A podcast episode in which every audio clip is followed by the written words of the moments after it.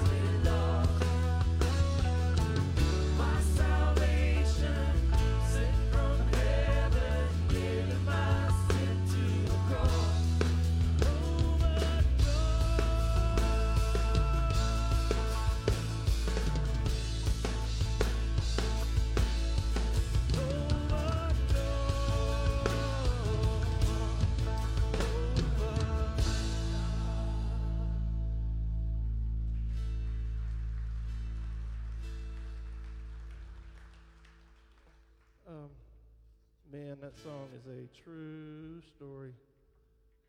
I didn't write it, but those words could have been mine. Um,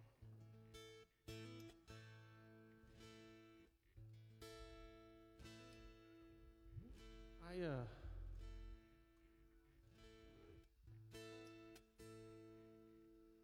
I don't know why I'm about to tell y'all this. Sometimes it's just good to kind of reflect back on who uh, who has been there for you through it all.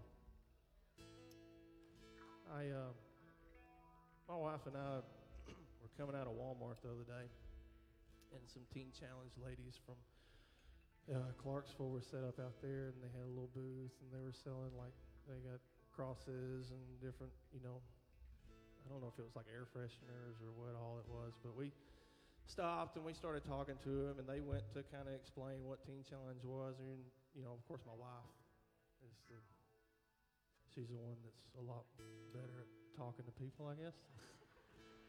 She's like, "Oh yeah, actually, my husband and I both graduated Teen Challenge in 2009, and he's a pastor, and God can do anything as long as we're willing to submit, you know." And and uh, I mean, I could tell you you could see like the expression on their face, like not only just being able to relate to somebody, but like just like the hope that they, oh man, I can really get it together. You know, this can really happen for me. One of them been there for a year, one of them six months. And you, if you don't know, Teen Challenge is like a you know 12 to 15 month program or whatever, and it's all faith based. It's all about it's all about Jesus. It's all about like getting your foundations back in, in, in His Word, you know, and, and and and starting that relationship at the at the bedrock because you can go to other, you know, uh, rehabs without Jesus, but you, I mean, if you if you could clean yourself up before you came to Him, what would be the point, right? You can't clean yourself up; only He can, and and so it was. Um, it was pretty awesome just to get to talk with them for a minute because I know that in my life, like I had completely turned my back and run away from God, and uh, drugs and alcohol and everything had, had taken me to a dark place and facing prison time. I just, you know, cried out to God like, "You gotta, you gotta do this because I can't do it anymore. I've tried every way I knew." Um, and it was all just rebelling because I felt like God wanted to use me I didn't want to be bound to that. I didn't want to go through the same thing that my parents had. I felt like it'd be too hard, but uh, there's nothing there's nothing this world could ever offer that would come close to serving God. I mean, I cannot I can't imagine um, I can't imagine a better life. But sometimes like with this next song, sometimes it's just hard to find the words to really express like how truly grateful, how truly thankful I am for not only was he always there, but he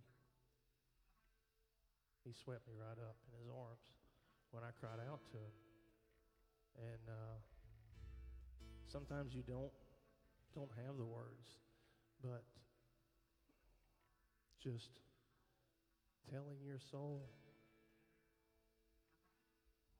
This is the day the Lord's made. I'm going to be happy. I'm going to be glad in it. I'm going to give him praise. I'm going to give him honor. Command your soul to do that.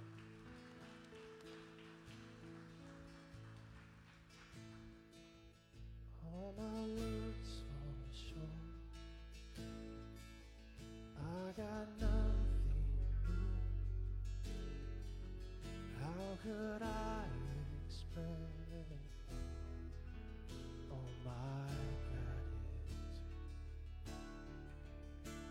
could sing these songs as I often do.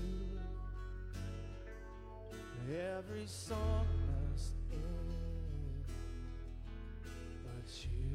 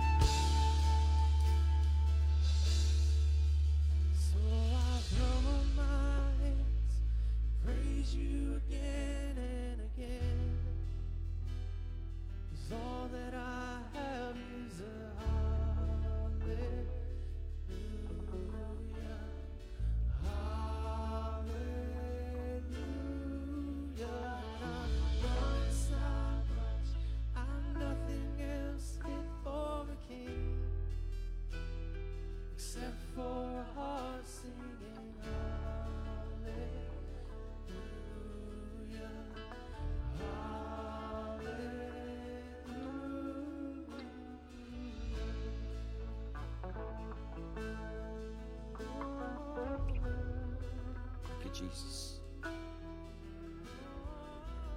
Father, we worship you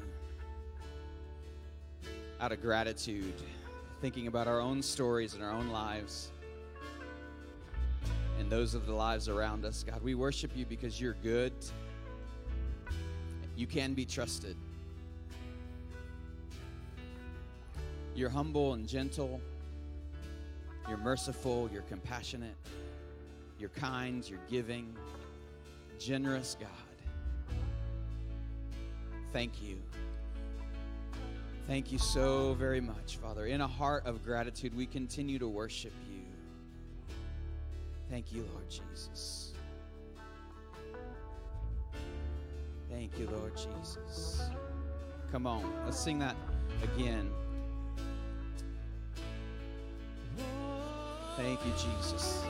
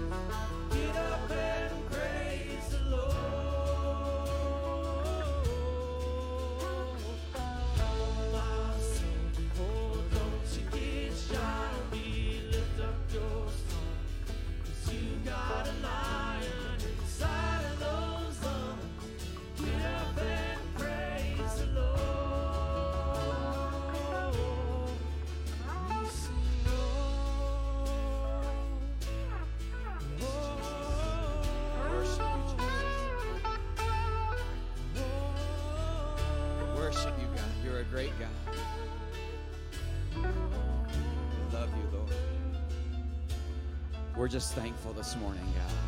Thank you so very much for all that you're doing in us, in our community, and in our families.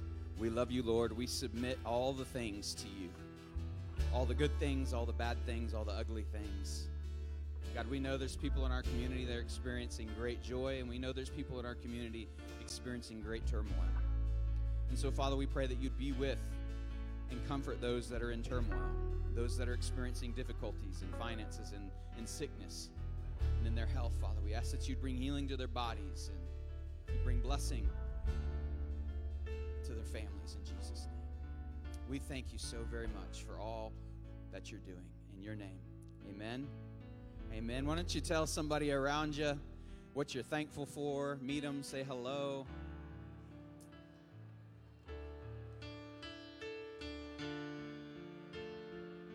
Maybe you're just thankful they're here or that you're here.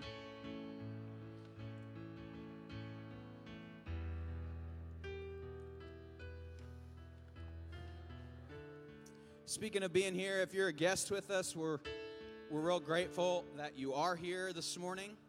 If you want us to know that you're a guest with us, we have a little um, a little system, a little new here system. There's a card in your your seat back in front of you, or you can scan the QR code um, that takes you to the link. Um, you can go online and fill that out as well. Um, we just like to send notes of thanks to people that come and give opportunity for you to ask questions if you have further questions about Christian Fellowship Church, who we are, what we believe, and that sort of thing. Also, as a guest, your next step, if you're looking for what your next step is, would be to participate in the Start Here class, which happens every second Sunday of the month. Every second Sunday of the month, Start Here happens, and if you scan the QR code that you find around, it'll take you to the links for that. Can find out more information. But that's just kind of a fireside chat of who we are, what we believe, a little bit of history of Christian Fellowship Church. And so that would be your next step as a guest. After that, there's ways to plug in and serve. There's community groups starting up that we're excited about as well. So there's a lot of things going on. And if you scan that QR code that you see around, um, it'll take you to all the places. You'll see all the things. But we're glad that you're here. Uh, we're grateful that you're here. We're going to ask our ushers to come forward as we receive our, get ready to receive our tithes and our offerings. Father, we thank you so very much for this opportunity to come and worship as a church body, to come and worship as a community, to come and enjoy each other's presence, and to enjoy just what you've given us. Father, out of that, we give back to you what you've put on our hearts to give. We love you, and we worship you not only in words and with singing, but also with substance. In Jesus' name, amen and amen. All right, so with that, we've got some announcements uh, on the video screen before Pastor G comes up uh, to bring the word this morning. Glad that you're here, everybody.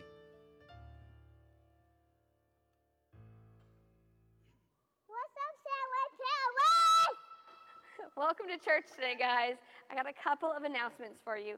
First off, coming up on September 11th, 12th, and 13th, we are having our annual First Responders Luncheon. So we would love to have you guys help come serve, greet people. So if you're interested, please sign up. There's sign-ups out in the lobby. So sign up for that.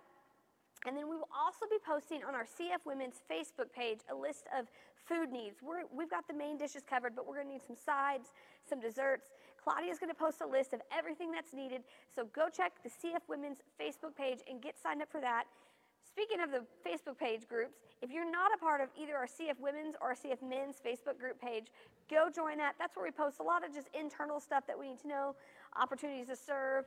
So go check that out. I think that's all I've got.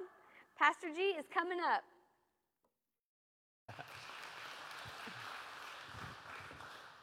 All right. Getting that youngest Broadway involved. Very important. That's a family affair. Don't you guys love worship on Sunday mornings?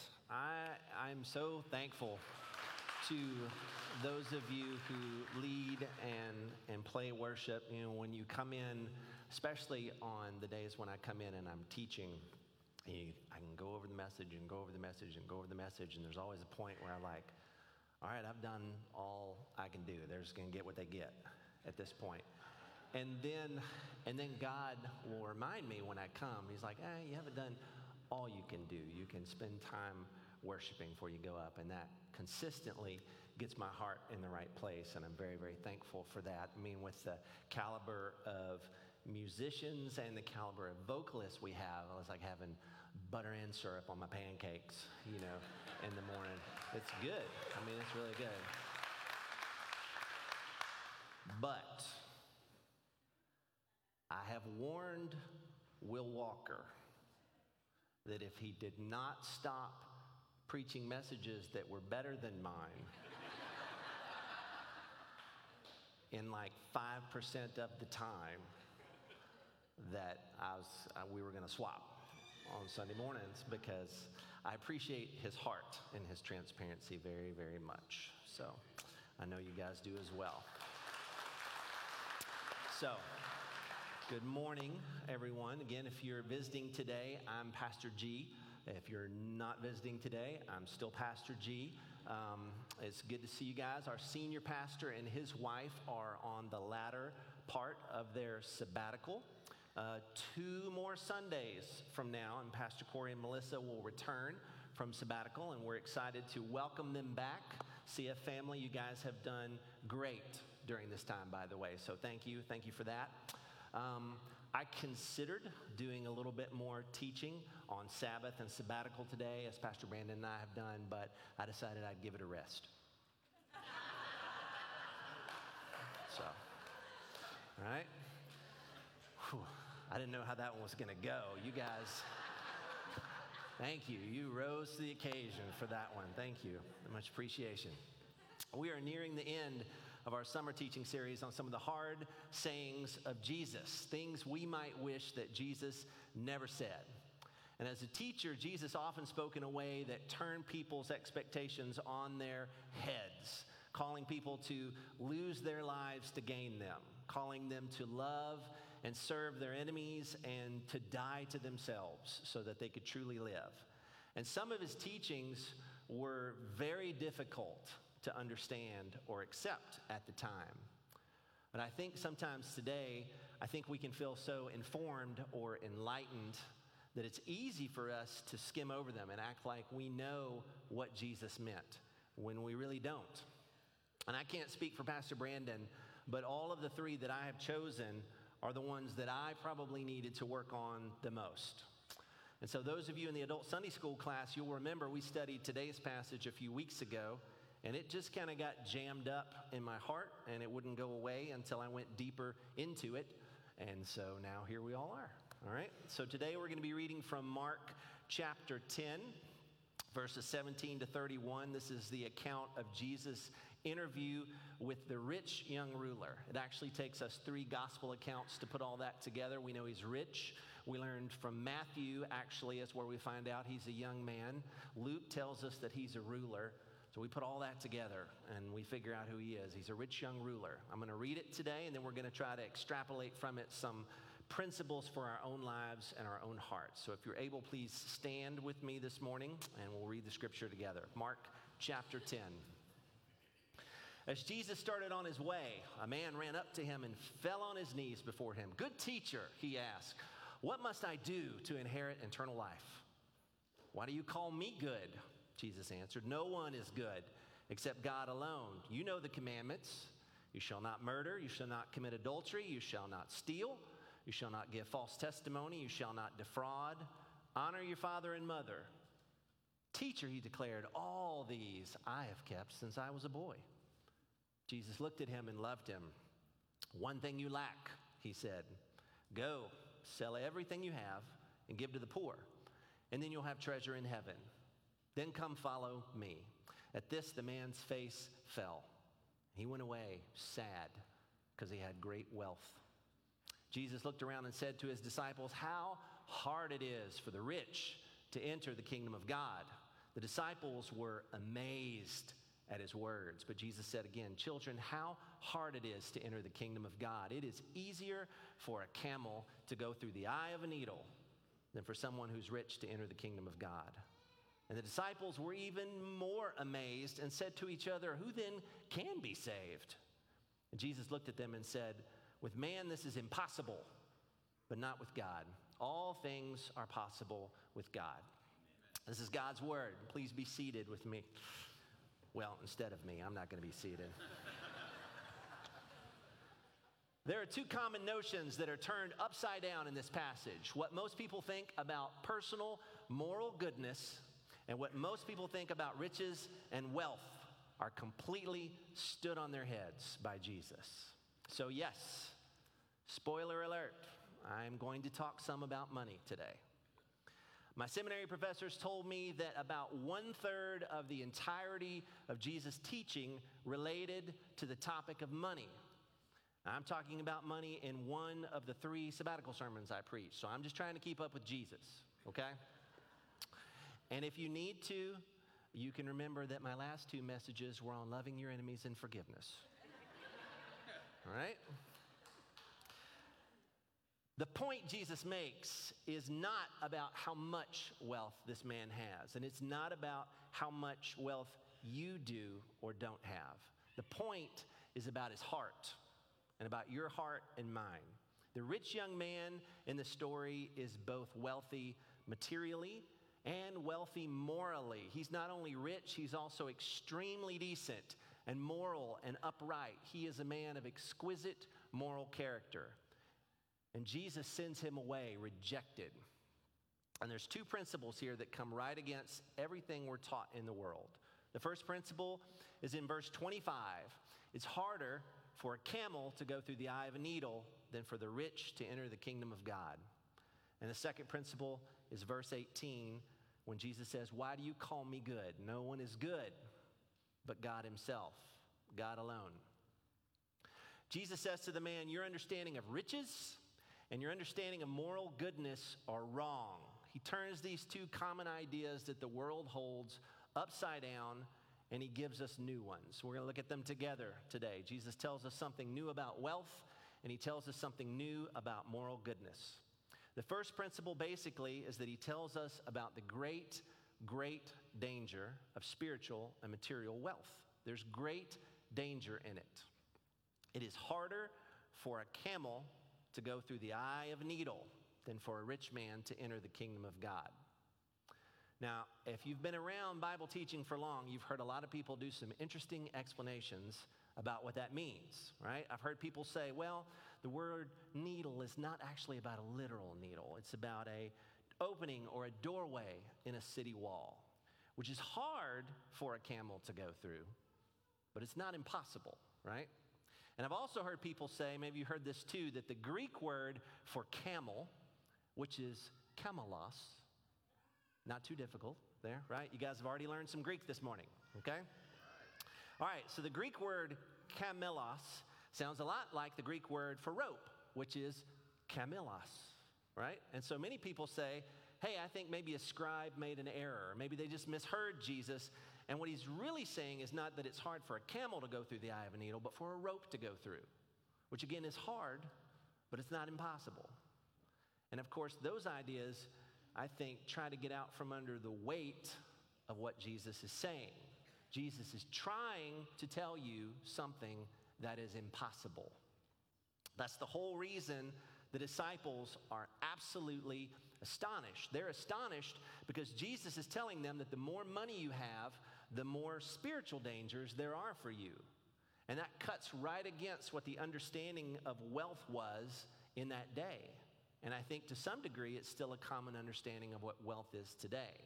See, in Judaism at the time, your wealth was an indication of God's favor.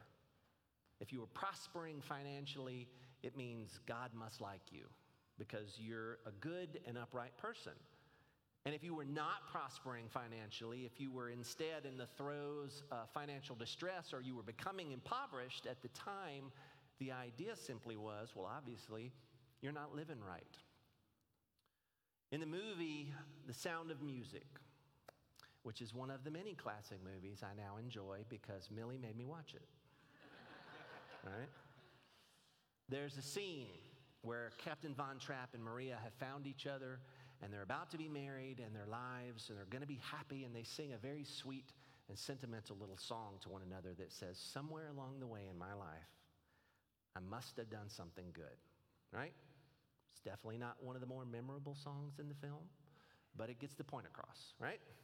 As they stare longingly into one another's eyes, the idea here is somewhere in my wicked and miserable past, I must have done something good. Why else would all this wealth and this blessing be coming to me?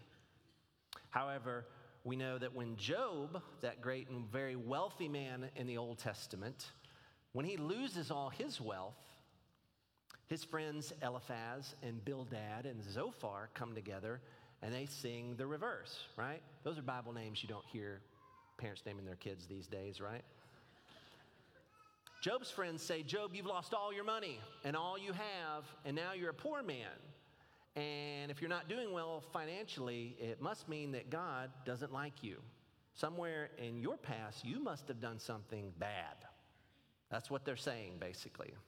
And I hope that many of you know that what actually happens in the book of Job, the reasons Job lost his money are due to evil forces in the world.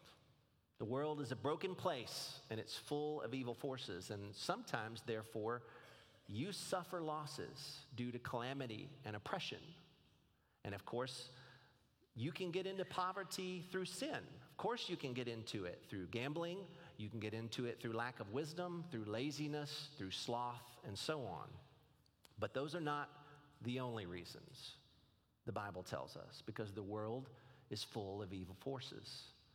And the reason that Job became poor is because of those evil forces and because God had a purpose in Job's life for that suffering. In our day, I think both the left and the right politically have a tendency to oversimplify the issue of wealth. If you're wealthy, it's because you're working hard and you're diligent, right? That's one way of looking at it. And the other way to look at it is if you're wealthy, it's because you've taken all that wealth away from other people. So if you're wealthy, you're an oppressor.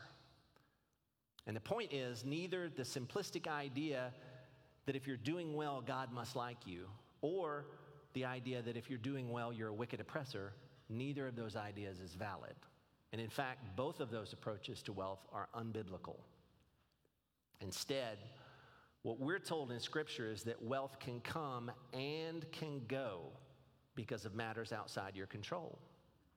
But the one thing that the Bible is constant about is that wealth is a more spiritually dangerous position to be in than poverty. Years ago, there was a man, there was a book called The Christian Directory, written by a man named Richard Baxter. He was a Puritan, and he wrote this book in the 1600s. It was basically a total guide to how to live a Christian life. And what Baxter would do is he would say, here's what the Bible has to say about people who are in this particular condition in life. Pretty amazing. It was written over 400 years ago, and, and nothing about it has really changed because the scriptures haven't changed, right? And one of the things he said was that here are the things that if you happen to be wealthy, you better understand from the scripture. And this is what he says. He writes Ordinarily, riches are far more dangerous to the soul than poverty, and a far greater hindrance to the apprehension of eternal life. Christ gives you so many terrible warnings about riches and so describes the folly, danger, and misery that comes from them. In Luke 12, 17 to 20, Luke 16, 19 to 21, Luke 18, 21 to 23, Romans 13, 13 to 14, 1 John 2, and he goes on and on and on. And then he writes humility and self denial is always necessary for the salvation of a soul, but it's more difficult in your case. And what Baxter is saying is not that it's good to be poor. In many ways, there's tremendous spiritual danger for the poor. And in fact, he's got a whole chapter on that too. But what he says is something that Jesus says, and we can't get out from under it. And that's that money has spiritual, tremendous spiritual dangers attached to it. Look how Jesus gets that across in Mark 10. First of all, the young man comes and seems to be saying, Good teacher, what must I do to inherit eternal life? And he expects Jesus to talk to him about theology or about morality. He comes and says, Teacher, I'm a very good man. I honor God. I obey the commandments. I'm a very morally decent man. I'm seeking God, and yet there's something missing.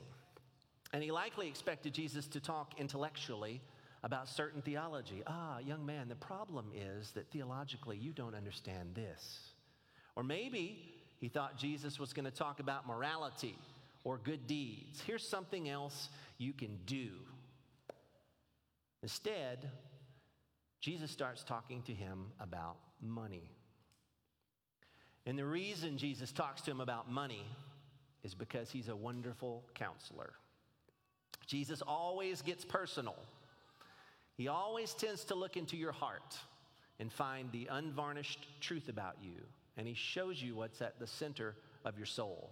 He takes the young man and he starts talking to him about money and he says, One thing you lack give away everything that you own to the poor, and then come follow me, and then you'll have eternal life. Now, what's Jesus saying? There is no place in the Bible, no place anywhere else that we are commanded to go into voluntary poverty.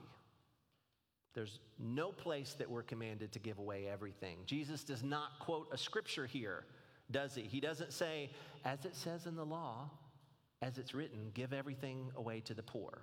The Bible doesn't say that anywhere. So instead, what's he doing? Jesus is after this man because it's his attitude toward wealth, which is the controlling and besetting idol in his life.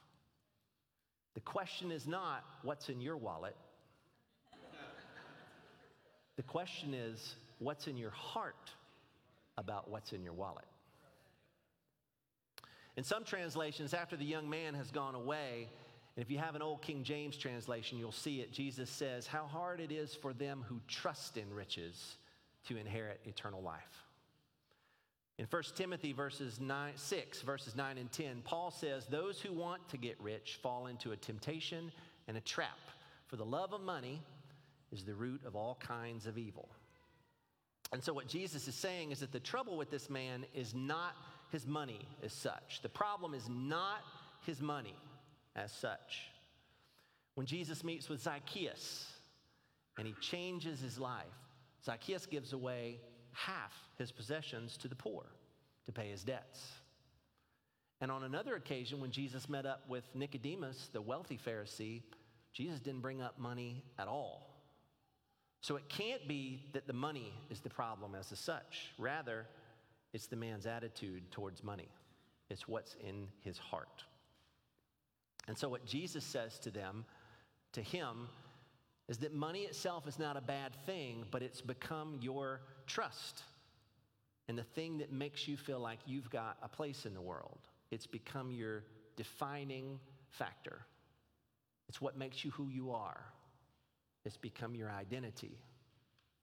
And we've got to get rid of it, or you and I can't do business. Now, this shouldn't be a total surprise to us. In modern culture, in our day, we talk a lot about sex and money. All the time, sex and money. There's a marriage breakup, it's sex or money. There's people talking in the corner with their voices down, they're talking about sex or money, and they don't want anyone else to hear. What is it about sex and money? This is what there is about them.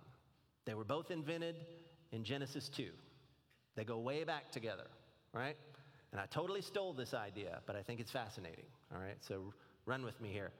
In Genesis chapter 2, when God is making us human beings, He does two things. First, He gives Adam and Eve to each other. God says, It's not good for you to be alone.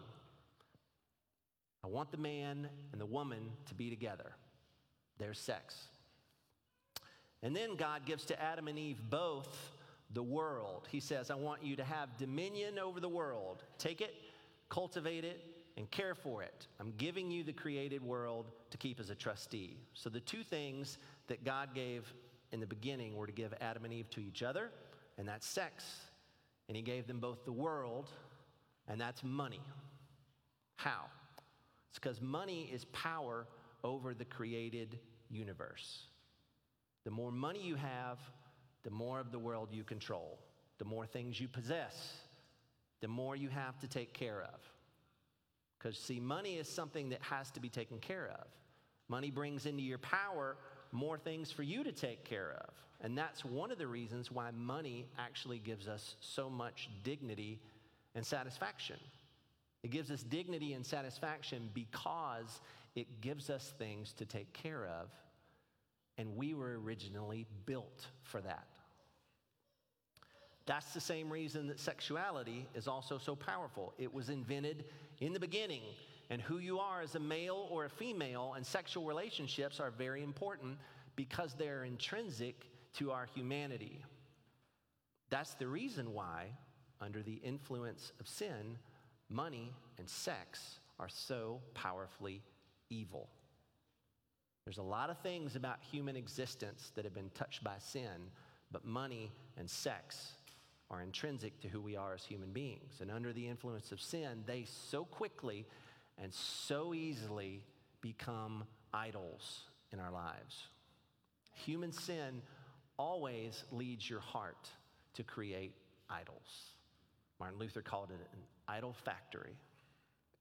What's an idol? An idol is a good thing that we decide to turn into a God. It's a good thing that we put into our center. What more natural than things like sex and money? Things that were invented in the beginning, things that are central to our humanity, and of course, things that are both tremendously satisfying.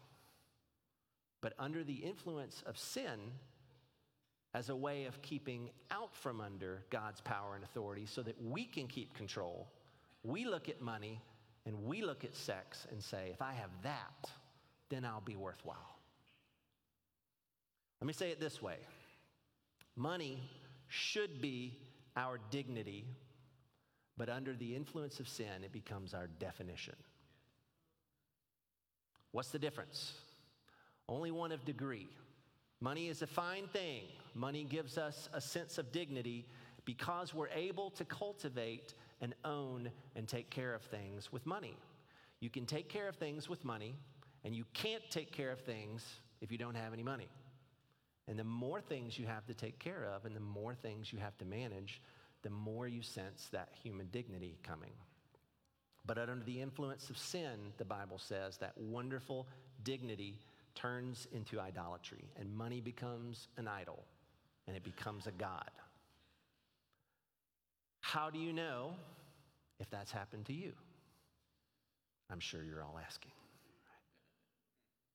Now, in this man's life, Jesus obviously goes right to the center. and says money is the thing. It's the idol. It's the controlling thing in your life. And unless we break its grip on you, I can't deal with you. But in all of us, even if it's not the controlling idol, to some degree, it's cursed by sin. So, what are the signs of idolatry with money? Richard Baxter in the Christian Directory mentions these.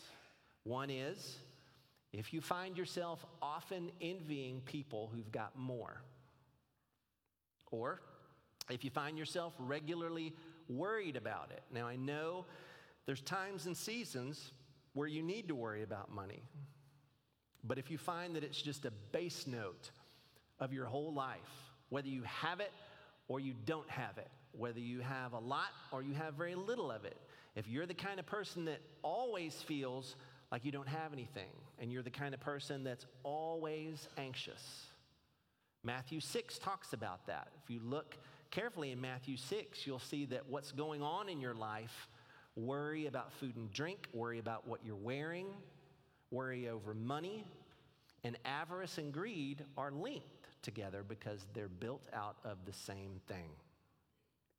Jesus says you can't serve two masters. You can't serve both God and money. And right after that, Jesus talks about worry and basically says, Your Father knows what you'll need and He will supply it. So if you're constantly worried about those things, which master are you actually serving? Or, I'll give you the better test. And this is a biblical test. Okay? In the Bible, in the Old Testament, and throughout, there's a rule of thumb given to us to tell us whether or not we're generous in God's eyes. And the rule of thumb is the tithe. The Bible says normal biblical standards for what a generous person gives is that 10% of your income you give away. You give it to people who need it. You give it to the poor. You give it to the church. You give it to charity. 10%. The Bible says that's a biblical standard for generosity. If you can't tithe, now listen, if you can't tithe, it means you're either too spendthrifty or you're too miserly, and money has too much control over you. If you can't tithe, it's because you're living beyond. You're spending too much money on your lifestyle, or else you've got plenty of money and you're too tight with it. If you can't tithe, if the idea of giving away 10% appalls you, then money has got more control over you than it ought to have. Someone says, that's unfair. I know somebody who's living hand to mouth, paycheck to paycheck. How can they tithe? And I know that there's seasons and times in which you can't tithe because the Bible also says, owe no man anything. And if you've got a bill to pay, you pay the bill. And you have to work yourself out of a tight squeeze to the place where you can be more generous. But please don't say or don't think that what I'm saying is unfair to the poor or the working class person. All statistics show that the less money you have, the more you give away. All statistics show the less money you have, the greater percentage goes to charity. Everybody knows that. You can look it up. All the research shows it. People who make less than fifteen to twenty thousand dollars a year tend to give away four to five percent of their income to charity, and people who make over hundred thousand dollars a year tend to give away less than one percent. That's the way it's always been. The idea is if money under the influence of sin has become too important to you, it's fraught with spiritual dangers. It's full of spiritual danger, Jesus says. And it's possible that it could be your controlling idol. Could be it's the thing that makes you feel like you're worthwhile, makes you feel like you count, and it's become your trust. And sometimes you can't tell. I've been a pastor for a pretty long time. And over the years, a number of people have come to me and confessed a problem with drunkenness or confessed a problem with lust. Never, ever has anyone come to me and said, Pastor, I have a problem with greed. It's never happened. And yet the Bible warns against greed at least 10 to 20 times more than it warns against lust. Now, what does that mean, church? It means that greed must be many times more dangerous than lust. And yet, we must be many times less aware of it in ourselves. If money is in the heart of a sinful person to some degree, it's going to exert those kinds of influences. But it could be the controlling thing, and that's what it is here for this man. And so Jesus comes after the young man and he challenges him, and he does two things basically to enable him to get free from the idolatry of money. And all of us have to learn from it. First thing is, he doesn't just say, give away all your money. He says, give away all your money and follow me. Which is his way of trying to say that I want you to see that if you have me, you have everything that you need. For all we know, if the young man would have said yes, Jesus would have done the very same thing that God did with Abraham and Isaac. Remember, God said, I want you to kill Isaac. I want you to kill Isaac. Kill Isaac. And Abraham says, That makes no sense, God. You've never said anything about human sacrifice. I don't see that anywhere. That makes no sense. But I will do it if you say so. And the minute he was willing, God says, You don't have to. It was not about Isaac, it was about your attitude. And the same thing might well have happened here. The rich man could have easily said, I don't get it. I don't see that any place in the scriptures, Jesus, but if you say so. Jesus is saying, I don't just want you to get rid of your money, but he's saying, I want you to get rid of your money to follow me. I want you to see that I am all that you need.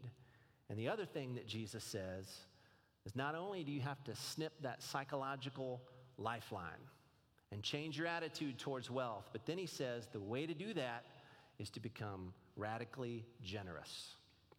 You notice he doesn't just say to completely give away your money in general, he says to give away your money to the poor. And I think the reason for that is that there's nothing that helps your perspective more than for you to be truly involved with people who have great needs. Anybody in this room who's regularly involved with people with severe economic problems. And they are here in our community. Anyone here who's regularly involved with the poor, you know how that changes the way you spend your money, I hope. You have to spend some time with these folks and see how little they have and see the brokenness in their life and how hard it's going to be for them to get themselves up out of that place. And you try to help them. And the way you spend your money is instantly affected, it's totally impacted. Jesus is not stupid when he says, I want you to be involved with the poor. He says to the man, You've lost your perspective. I want you to be radically generous. I want you to be involved with the poor, and I want you to snip the umbilical cord to your money. And unless you do, I can't work with you. And the disciples were utterly astonished. They thought rich people were the perfect people to have in their new church. They said, You know, Lord, we don't have a very big church right now. We've only got 12. And you know, some of us are fishermen, and a couple of us were just politicians without a job now. Actually, none of us have a job now. We just follow you around, you know? Um, and wouldn't it be good if we had some people like this? And surely God favors this man. Look at his wealth. And Jesus looks at him and says, I can't work with you unless you see the spiritual danger of riches. And unless you begin to admit those dangers and admit what an impact money has on you, and you become radically generous and get involved with people in need, and you get off your high horse and you admit just how much money controls you. Otherwise, I can't deal with you. Now, the last thing, and it's something that I don't have to spend and obviously can't spend that much time on, there was a second and yet very important point that Jesus was making. Not only was this young man materially wealthy, but he was morally wealthy. Young man comes and says, Good teacher, I've kept the commandments since I was little. I've obeyed them since I was little. I don't lie, I don't cheat, I don't steal, I don't chew, I don't go with girls who do. I respect people, right? He comes to Jesus and says, I have an idea. I really don't know what's missing. What else must I do? What have I left out? Now, here's what Jesus does. We always come to Jesus this way in the beginning. We expect Jesus to add something to our lives. Just give us that little push over the hump. We're not too bad, you know, we just need that missing part. But Christianity is never an addition. Christianity is an explosive. Christianity comes in and completely destroys what you have and gives you a whole new worldview, a whole new approach and everything. And Jesus completely contradicts his approach. What must I do? And Jesus says, You think you're obedient? You think you've obeyed all the Ten Commandments? How about just the two great commandments? All the Ten Commandments can be summarized as love God with all your heart, soul, mind, and strength, and love your neighbor as yourself. And Jesus brilliantly says, Fine, I'll give you an example. Sell everything you have and give it to the poor. And that perfectly, perfectly sums up both of the great commandments. See, on the one hand, he says there's nothing that should be more important or absorbing to you than God.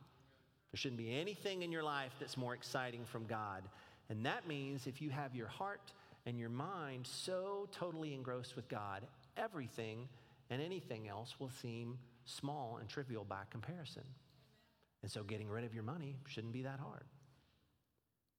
On the other hand, it's also a perfect way of loving your neighbor as yourself. Look at all the people out there who are needy. So Jesus says, Do you love God with all your heart, soul, mind, and strength? And do you love your neighbor as yourself? Are you willing to do this for me? Are you willing to make me so number one in your life that you do this for me? And the young man can't do it. What's Jesus saying? He's trying to say that morality and goodness is not enough. No one is perfect. No one is righteous, no, not one. Morality and goodness are never enough. And Jesus comes in and he slashes his feet right out from under him and he says, Give away all those things and follow me. What is he saying then? He's saying, I've got to be your real riches. Young man, he says, You seem to think you got the greatest amount of money and the greatest estate in all this region, but I want you to look at me as your only treasure. I want you to give away all your other treasure and make me your only treasure. Because where your treasure is, there your heart will be also, right? Wherever, whatever your real treasure is, it has your heart. That's Jesus in Matthew 6. In the book of Matthew, we're also told, he actually says to the young man, not just follow me, but take up your cross and follow me. We've already heard a great message about what that means. He makes a reference to the fact that Jesus is taking up a cross, and he's saying to the young man, I've got to be your true treasure. My life poured out for you must be your true treasure because I've done it all for you. I have to be your goodness, I have to be your righteousness, I have to be your wealth before God, or else I cannot deal with you. Jesus does not add a thing, He destroys the entire framework, emotionally, psychologically, religiously, that this young man has, and He builds it anew from the ground up.